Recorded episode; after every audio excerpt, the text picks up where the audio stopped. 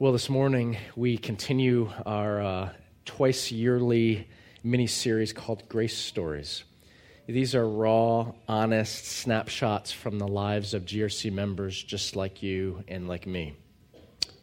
They courageously help us to tear down the facades we tend to put up around our lives that falsely communicate that everything is fine all right, okay with my life, that everything's good, that Christians don't struggle with faith. The more we hear these real stories, the more we realize that these are our stories. That the pain and the struggle and the conflict and the brokenness that these folks share about, they afflict us too. And so the message that we are hoping to absorb is then let's stop pretending that everything's all right, okay about our lives. Let's admit that we're broken, that we live in a broken world, that we need the grace of God that has been most fully revealed in the person of his Son, Jesus Christ. Today, Kristen Martinez is ready to share her story. It's a story of a heart shaped by pain and grief and fear. It's a heart that has learned to survive but more importantly, this is the story of the heart of a woman who is learning that real survival means letting go and trusting in the one who alone can heal everything that's broken. Kristen. Okay.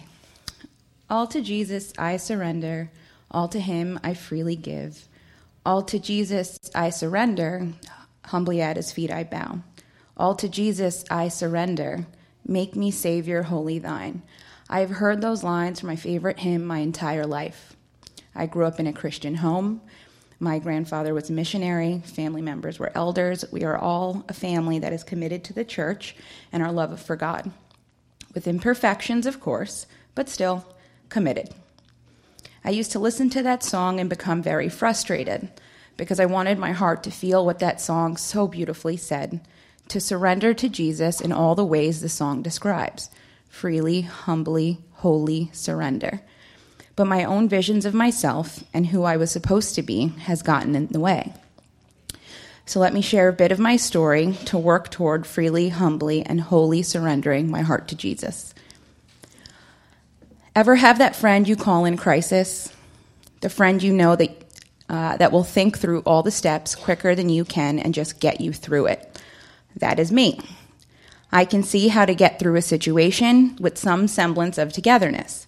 This trait was something my family recognized me in my whole life, but they describe it a little different. They call it stubbornness and wits. But I prefer a crisis handler. Why was so good? Why was I so good at handling crisis? 6 years of sexual abuse helps. I found a way to persevere.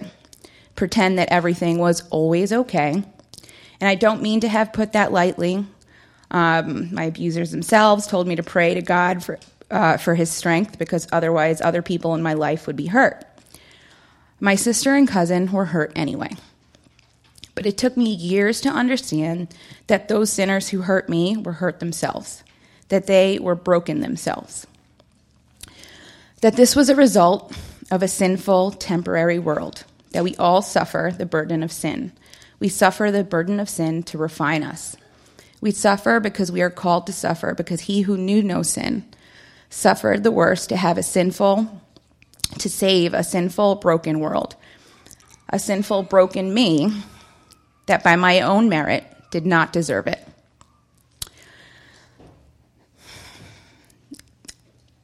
Thinking through how to fight through my own pain, to always put a smile on my face, and to pretend to carry on.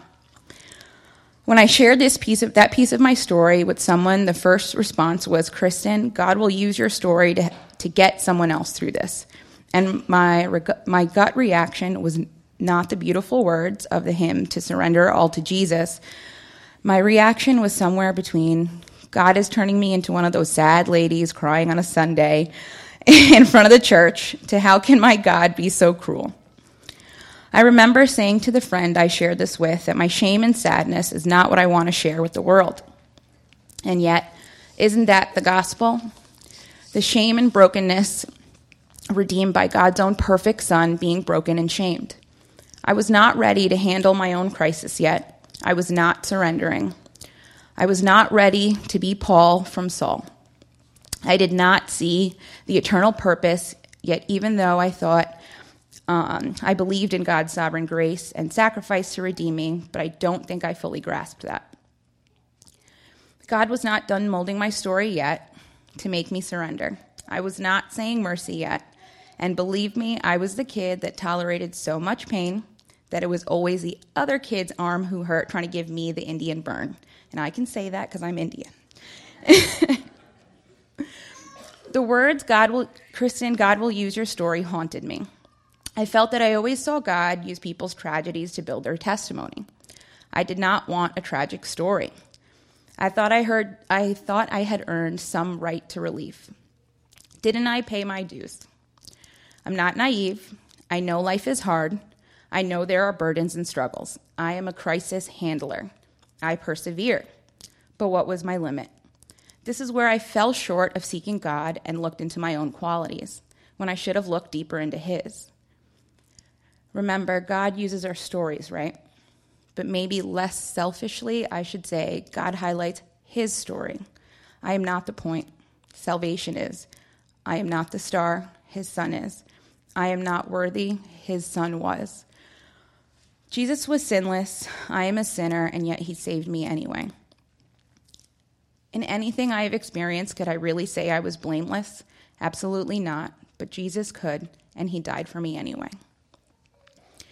As a nurse, blood does not scare me. Ask my husband, he can attest to my lack of filter when describing any work story involving blood.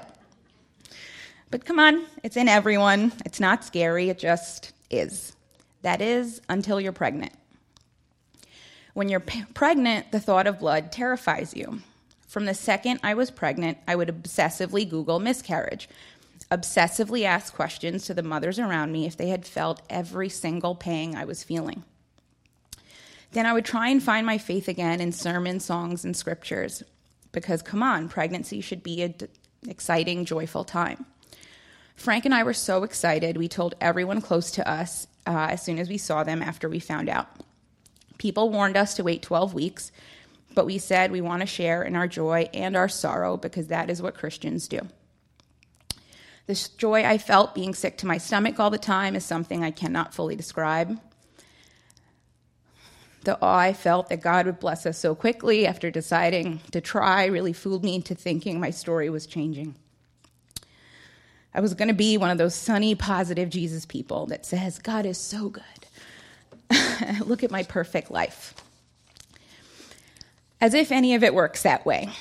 Need I remind you that I still was not surrendering? So here we are, pregnant, happy, and telling people. And then what comes to rear its form- formerly unassuming head? Blood. Blood that panicked me so much that I called my blood phobic husband in a panic. Blood that sent the nurse into a tailspin asking him, What do I do? Blood that sent me to my doctor's office to see our first ultrasound confirming a death rather than a life. I had the option for a D&C and opted not to because I needed closure. Let me tell you, and I'm sure the ladies that have gone through a miscarriage will tell you, it hurts. No one told me it would hurt like a pseudo labor. No one told me that the stubborn crisis handler that never cried would sob for weeks. Frank described it as a grief he had never heard from me before, a sob that scared him. A sob that said, God, why? Please show me mercy. I still remember praying for God to help me not feel this. God, please help me to just move on, to move on beyond this loss. So I trucked along and trucked along thinking I could fi- I could be normal to find myself pregnant again less than 3 weeks after the first miscarriage. This time I was different. This time I said, "Please don't tell anyone."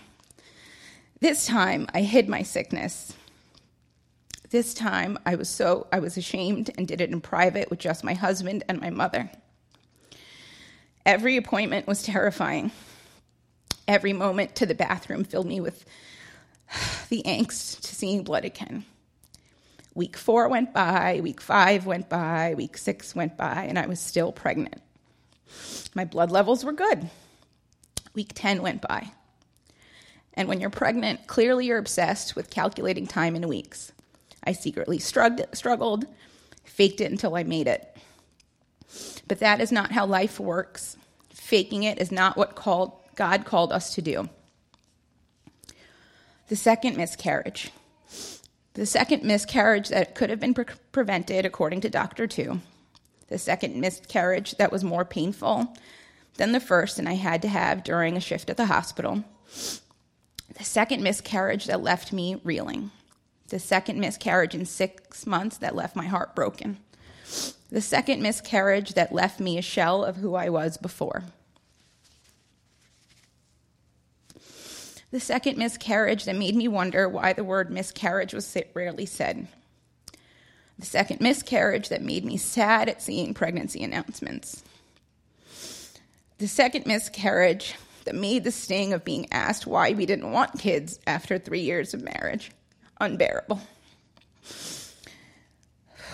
The second miscarriage that brought me to God in a way that I had never been.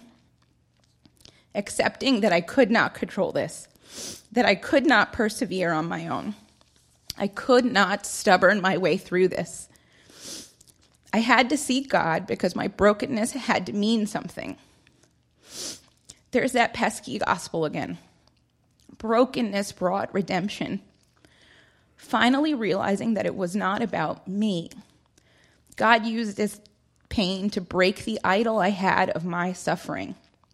And I finally accepted it was an idol I was somehow using to convince myself that I deserved more. Let's compare what I have been through as a sinful human to what my Savior went through as a, yes, human, but a sinless one. None of my losses compared to the loss of a father of his uh, divine, blameless son. God never failed me.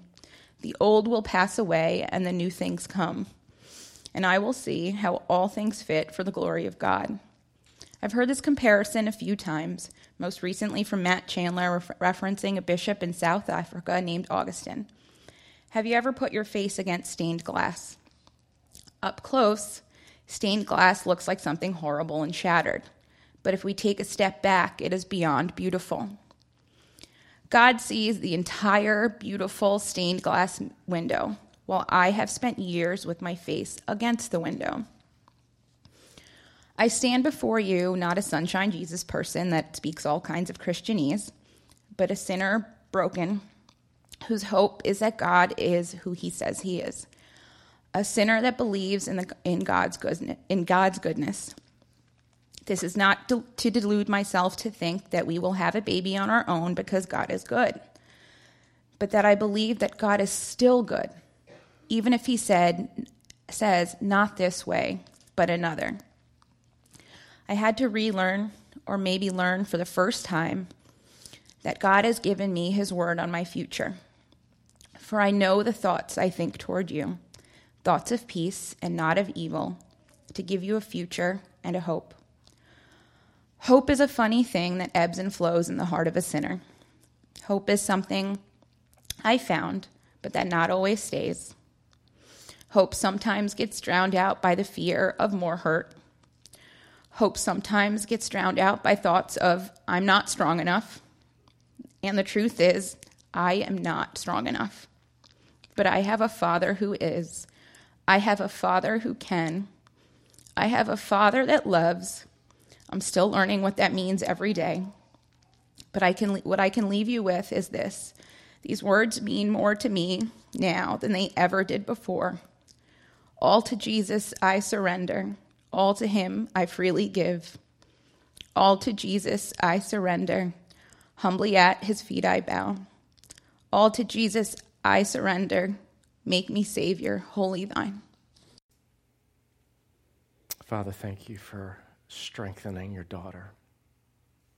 Thank you for the obvious work of your Holy Spirit that alone could strengthen Kristen to endure old and recent trials, and yet still trust that you are good, that you are Abba Father, that your mercies will prevail, that your promises will never be thwarted. Thank you for her courage. Use it, Lord, to free others' hearts, to not suffer alone, but to share and come into the light of Christ, that there might be the hope of healing. We pray in Jesus' name. Amen. Thanks, Kristen. The Spirit is at work when you wonder how in the world somebody could do that. But God has provided grace sufficient for the day. And uh, we trust that as some of you who have endured similar suffering um, realize you don't need to suffer alone, that we can heal together. And uh, I don't want to forget this. Um, at the end of the service, uh, two women are going to be up front right here to your left. Should any of you want to come forward and uh, simply ask for prayer, you don't need to um, give any details of what you're going through, but if you just want to come forward and have somebody pray for you or with you, uh, they'll be up front, uh, two women. Last week, I walked through a lot of detail in Jack Gidney's story. This morning, I'll take a different approach, not because Kristen's story is any less compelling, but she made reference to a verse from the prophet Jeremiah in the Old Testament. I'm going to move over so I can not put you uh, behind the, the pole. Um, and I'm going to use that context of Jeremiah 29 to aim at some big picture perspective on suffering and hope. It, it shows that God's promise to bless his people is not canceled out by the messiness and brokenness of our lives. Jeremiah 29 contains a letter from the prophet Jeremiah, who was in Jerusalem, sent to the Israelites who were living in exile in Babylon because the nation of Babylon had conquered the people in Jerusalem and carted off the inhabitants to this foreign land. And here's how that letter starts, verse 4. Listen carefully. These are God's words. This is what the Lord Almighty, the God of Israel, says to all those I carried into exile from Jerusalem to Babylon Build houses and settle down, plant gardens and eat what they produce, marry and have sons and daughters. Find wives for your sons and give your daughters in marriage, so that they too may have sons and daughters. Increase in number there, do not decrease. Also, seek the peace and prosperity of the city to which I have carried you into exile. Pray to the Lord for it, because if it prospers, you too will prosper. Yes, this is what the Lord Almighty, the God of Israel, says Do not let the prophets and diviners among you deceive you. Do not listen to the dreams you encourage them to have. They are prophesying lies to you in my name. I have not sent them, declares the Lord. This is what the Lord says When 70 years are completed for Babylon, I will come to you and fulfill my good promise to bring you back to this place. This is God's word. Let's pray. Lord, I again ask that your Spirit would do this work to show us the beauty, the truth, the power of your word, not just to ancient Israel, but to us today. We pray in Jesus' name. Amen. I'm not sure we can fully understand the impact of exile as it occurred to these ancient Israelites.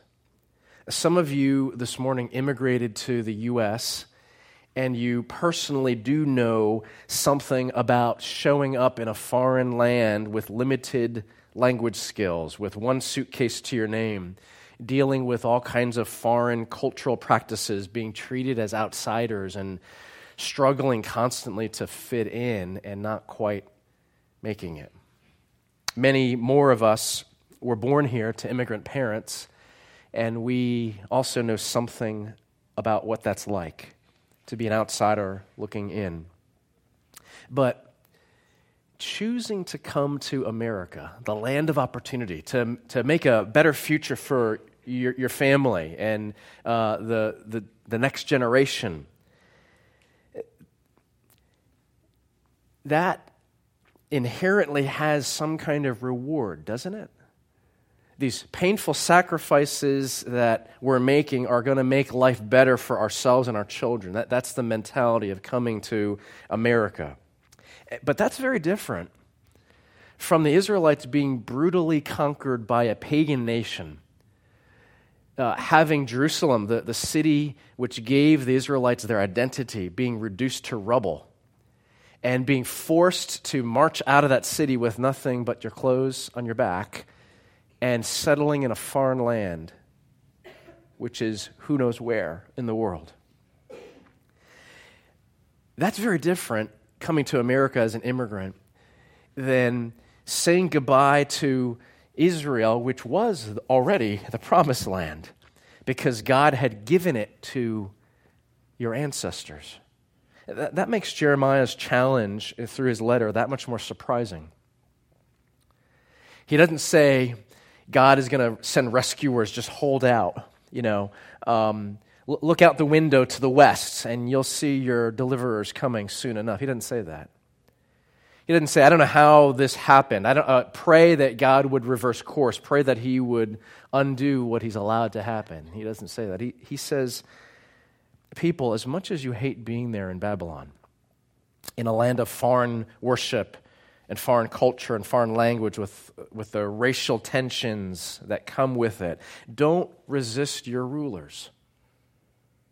He says, cultivate contentment, settle down.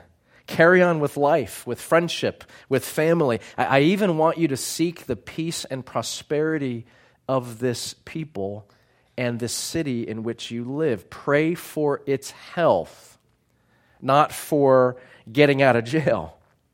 Don't believe those among you, the religious ones, the prophets, he even says, who promise this will all be over soon. Don't dream about an easy way out. You'll be there for 70 years. 7 0. You know, t- today the average lifespan is, is over 70 years, isn't it? here in this country, but back then it was far less. And, and so, what, what did that mean for Jeremiah to say, You're going to be there 70 years, settle down? It meant pretty much all of you are going to die where, where you are. You'll never make it home. This is where God has you for a longer than a season.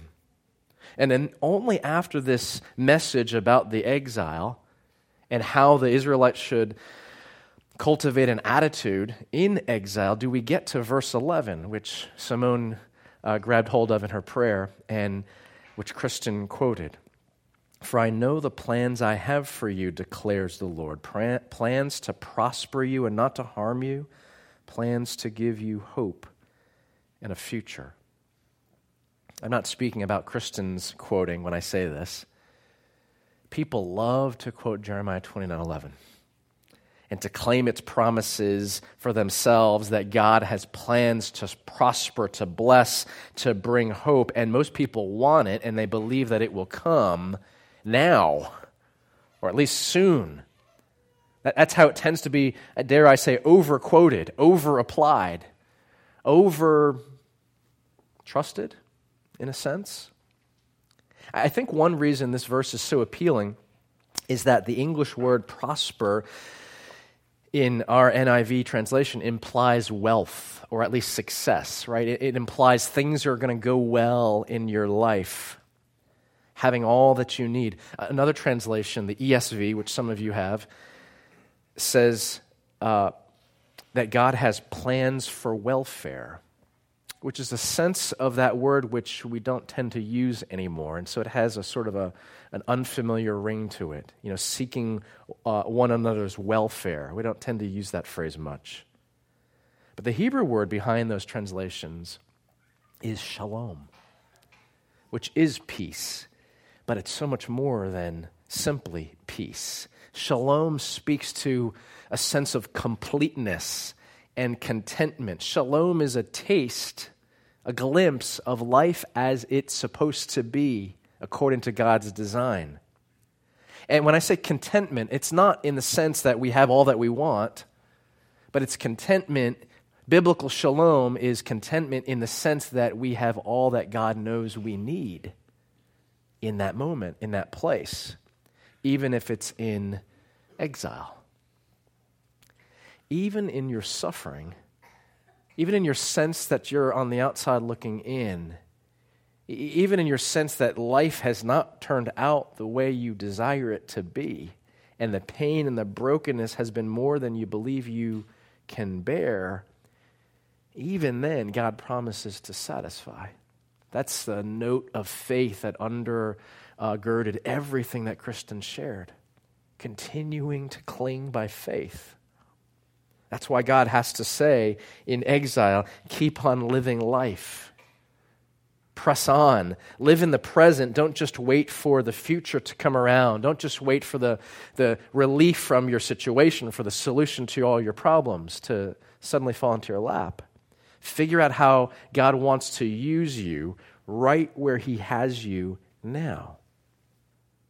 And then the second half of verse 11 does point to the future, to real and lasting hope. Kristen's spirit filled instinct is exactly right when she refers to this Jeremiah 29 11 promise as God's word that is still true and trustworthy despite the present sufferings. In Jeremiah's context, the Israelites, or at least their descendants, would eventually go home. They'd be allowed eh, by a future ruler of that land to go back to Jerusalem and rebuild. But ultimate fulfillment of this prophecy still today, hundreds of years after Jeremiah's time, still to this day awaits the day when Jesus returns to complete all of history. When all of God's people who have trusted in Jesus the Son are welcomed into his presence, our real and final home where we will never be uh, kicked out of, where we f- will fully belong, where we'll never be abandoned, where all pain, suffering, any reason for tear, tear, tears, even death itself, will be no more. That's the last pages of the Bible promise us with rich detail. But for now, we live in exile. We're not yet home. We are pilgrims on the way in a foreign land, aliens and strangers, as the Bible puts it. There's so much injustice, there's so much pain, trial, so much that's foreign to the way that God intended for his people to live and to love and to enjoy. You know, if Jack were standing next to Kristen this morning, Jack was last week's grace story. If Jack were standing up here this morning, I, I think he'd say this as he did last Sunday Don't wait for tragedy to strike in your life. Don't wait for things to magically all work out. Don't wait for exile to end that you might return to where you exactly want to be. Don't wait for any of that. Trust in Jesus Christ today, even in the midst of exile. He has not abandoned you. And Kristen would use this language surrender to Jesus. Surrender to Him. You know, eh, we, we tend to think, Katie uh, made allusion to this in her prayer earlier. We tend to think of surrendering in terms of obedience. And so a, a captured fugitive surrenders to the authorities, puts his hands up, and does what they tell him to do. It's over. The fight is ended.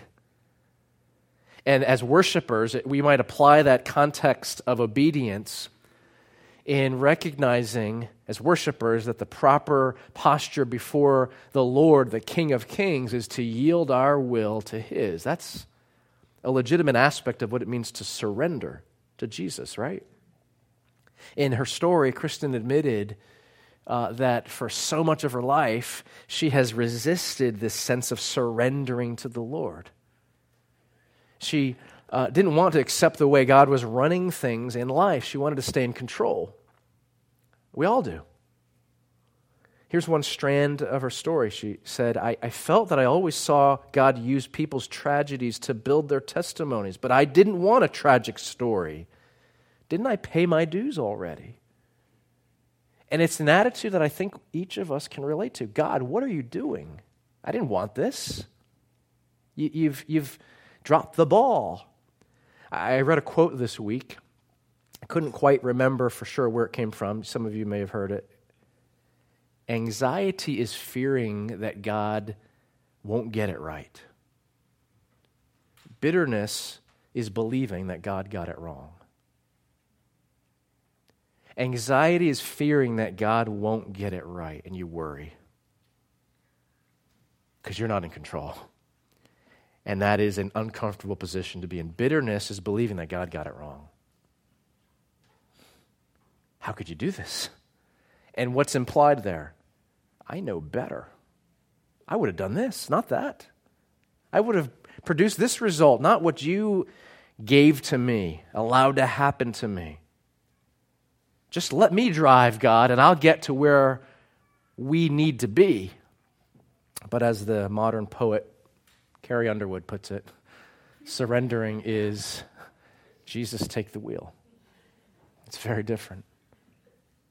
And then there's the whole different sense of surrendering, right? That has to do with the heart. It's what Kristen described as her desire from childhood to be able to sing that hymn with deep conviction. She said, I wanted my heart to feel what that song so beautifully said. I wanted to own it, as in, I really am yours, Jesus. That's a surrendering that's all about yielding one's heart to another in love. That's a surrendering that's all about entrusting one's heart to God Himself, to entrust your dreams and your deepest desires, and even entrusting your greatest fears to the one who you believe will care for you. As I read Kristen's notes, there were plenty of moments, as you heard, of raw honesty in pain. Uh, but there was one statement in particular that stuck out. And I thought to myself, as I said earlier, that can only come through the work of the Holy Spirit. It reflects the honest struggle of a Christian woman pressed between the pain of life on one hand and the promises of God on the other hand. Kristen said, I had to seek God because my brokenness had to mean something, right? There's that pesky gospel again. Brokenness brings redemption. I stand before you not as a sunshine Jesus person that speaks all kinds of Christianese, but a sinner broken whose hope is that God is who he says he is, a sinner that believes in God's goodness. Victory in the Christian life doesn't mean, you know, joy, joy, joy. Everything's okay. I'm fine. You fine? Victory in the Christian life means still clinging by faith, maybe by one little fingernail, to the reality that God is still who He says He is. He is the God of resurrection. His promises have not failed despite how ugly life had gotten, and knowing that He's coming again. Kristen is a woman in exile, as are all of us. She's not yet home. And there's so much to this life that is not as it should be. But God has spoken a clear word of promise. I have plans for your shalom here and now. Look for it and trust me. But remember that my greatest plans are to give you a future and a hope in your exile living, will you join Kristen in trusting this Jesus who is making all things new, including your broken heart and body and mind? Because he is the one who willingly subjected himself to the ultimate exile on the cross, experiencing hell in the absence of the Father, cast away from Abba's presence so that you and I, through faith in this same Jesus, might be brought home in newness of life through resurrection. Let's pray. Lord, after a grace story has been told, there's still pain. There's still struggle. There's still trial. There are still questions that we may never get satisfactory answers to. But after a grace story has been told, Lord, you are more magnified because you alone are the one who can heal our brokenness. You alone are the one who has conquered death itself through resurrection, reversing the worst that this world can bring. And we trust you to do the same.